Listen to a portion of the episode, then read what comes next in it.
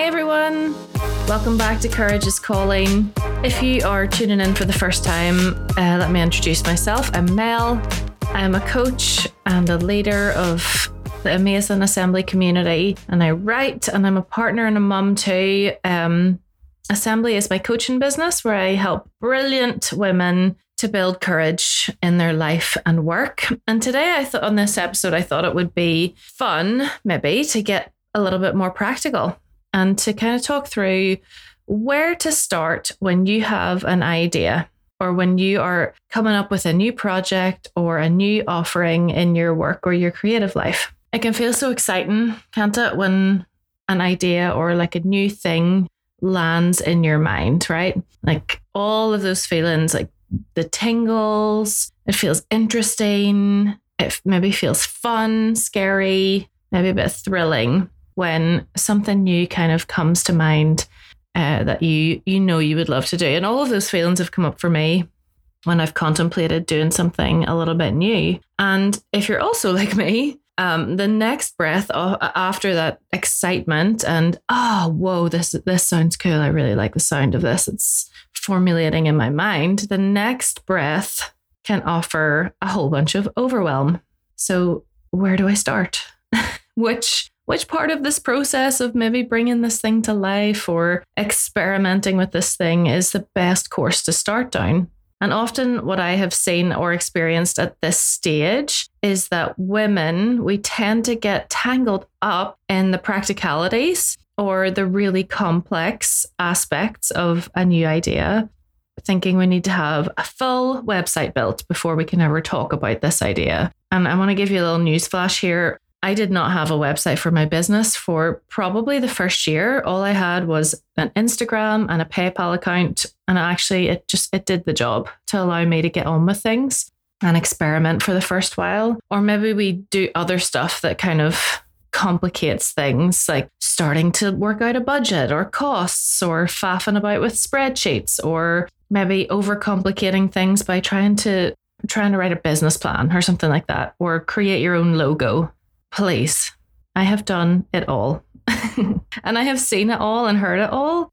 So I want to just gently call it out as a preemptive warning for you to notice if this is where you're at. Because I'll tell you what, nothing can kick the enthusiasm out of a shiny and exciting new idea faster than opening up an Excel sheet or, you know, spending hours on Canva trying to create the perfect logo um, this embryonic stage of your idea, this starting point, this kind of idea stage is not the time to complicate. Okay.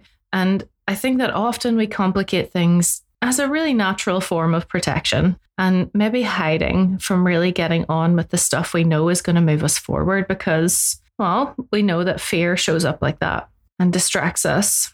And I really do understand why this happens. But if this idea if you have an idea and it is chewing away at you and it will not leave you alone, it's time to take some brave action. So, what I want to do is offer two simple strands for starting.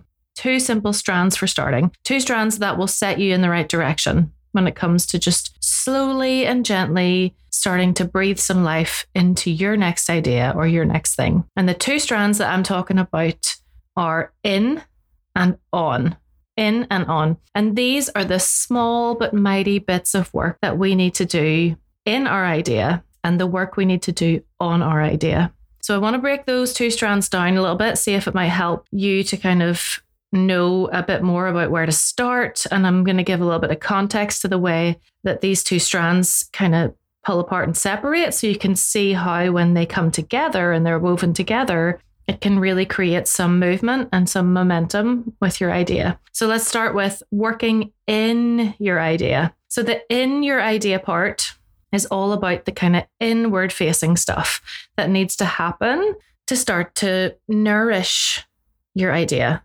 And when I talk about working in your idea, I'm talking about the foundational, like root growing aspects of growing this thing. So in the early stages, of ideas that I've had, the in stuff for me has looked like solidifying my impact, right? So putting language to this idea so that I know what it is I want this idea to do, what impact I want it to have, what problem I want it to solve. So, for you, what is at the core of this idea that you have? What are some of the key ways that you want to be able to bring people towards it? My suggestion is pick three core aspects that you know you can go deep with around your idea and start mind dumping ways to extract and dispense that information, right? So for me, the core of my idea, the core of my business is about helping women to build courage. And the way, the three ways that I know and I've experienced and seen that that can happen is by helping them get clear, helping them to build self trust, and help helping them to become more visible with their stuff, with their ideas.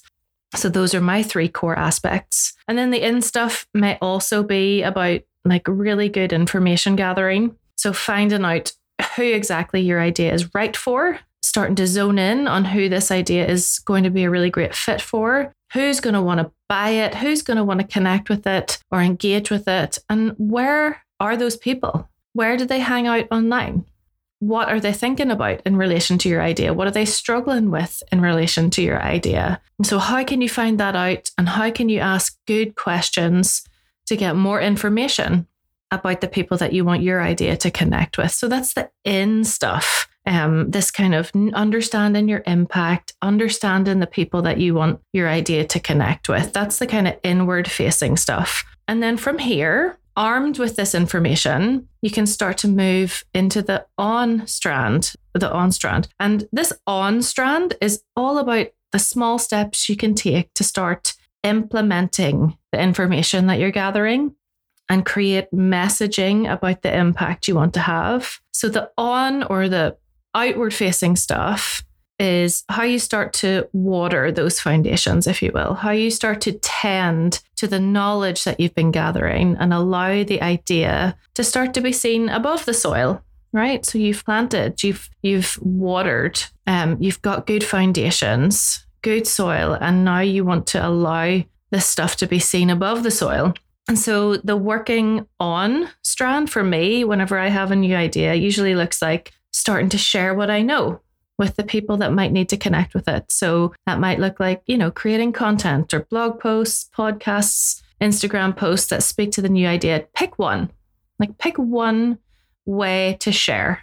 And then break down your new idea into those three core aspects that you identified in your in strand and find the best way to communicate about those things to the people that you identified um, in the places you identified as best to show up in. And just pick one. Don't overcomplicate it. Don't think you need to be showing up in a blog and, and a podcast and Instagram and LinkedIn and Facebook. Like just pick one and commit to that for a bit. And then the working on strand can also look like, you know, starting to map out ways to build community or to take people who are really interested in your idea along with you. So, this might mean creating some form of content that people can opt into, right? So, for a deeper connection to you, like a mailing list or maybe a private Facebook group or something like that, that they can go to intentionally um, or hear from you intentionally to find out more. So, how can you create something where people can let you know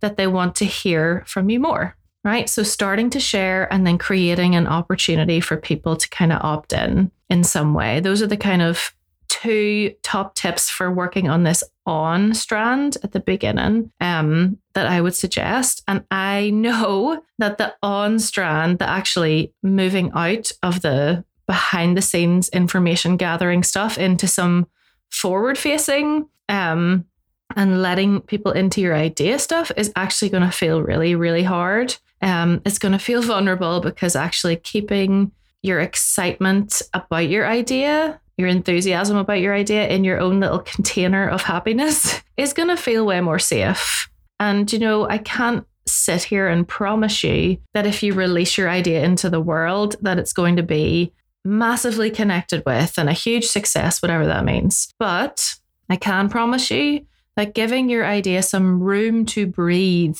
outside of the container of just you is what it needs to evolve. Because if you keep it in that container too long without oxygen, you will smother it and it will wither.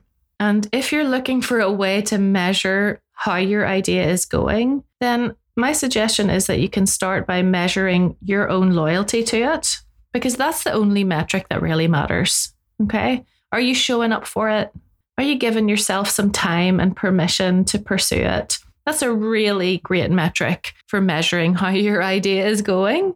And if you try to measure it by any other factor in this early stage, by followers or subscribers or people who buy it or by how much money you make from it, you'll be hanging your worth on something that can change with the wind for a million different reasons. And the point of taking action on your idea is not so it can be perfect right out of the gate, but so that you can be a learner right out of the gate. So that you can grow with your idea as you experiment and as you give yourself grace to practice and get it wrong and course correct and shimmy in other directions. So start today. Take a look at how you can work in or on your idea today and stay fiercely loyal and fiercely gracious to yourself as you explore and experiment. Thank you so much for tuning in and listening today. I would love to hear from you. If you do decide to take some action from this episode to work in or on your idea, you can reach me on Instagram at Mel Wiggins or you can email me at hello at melwiggins.com and I will see you next time.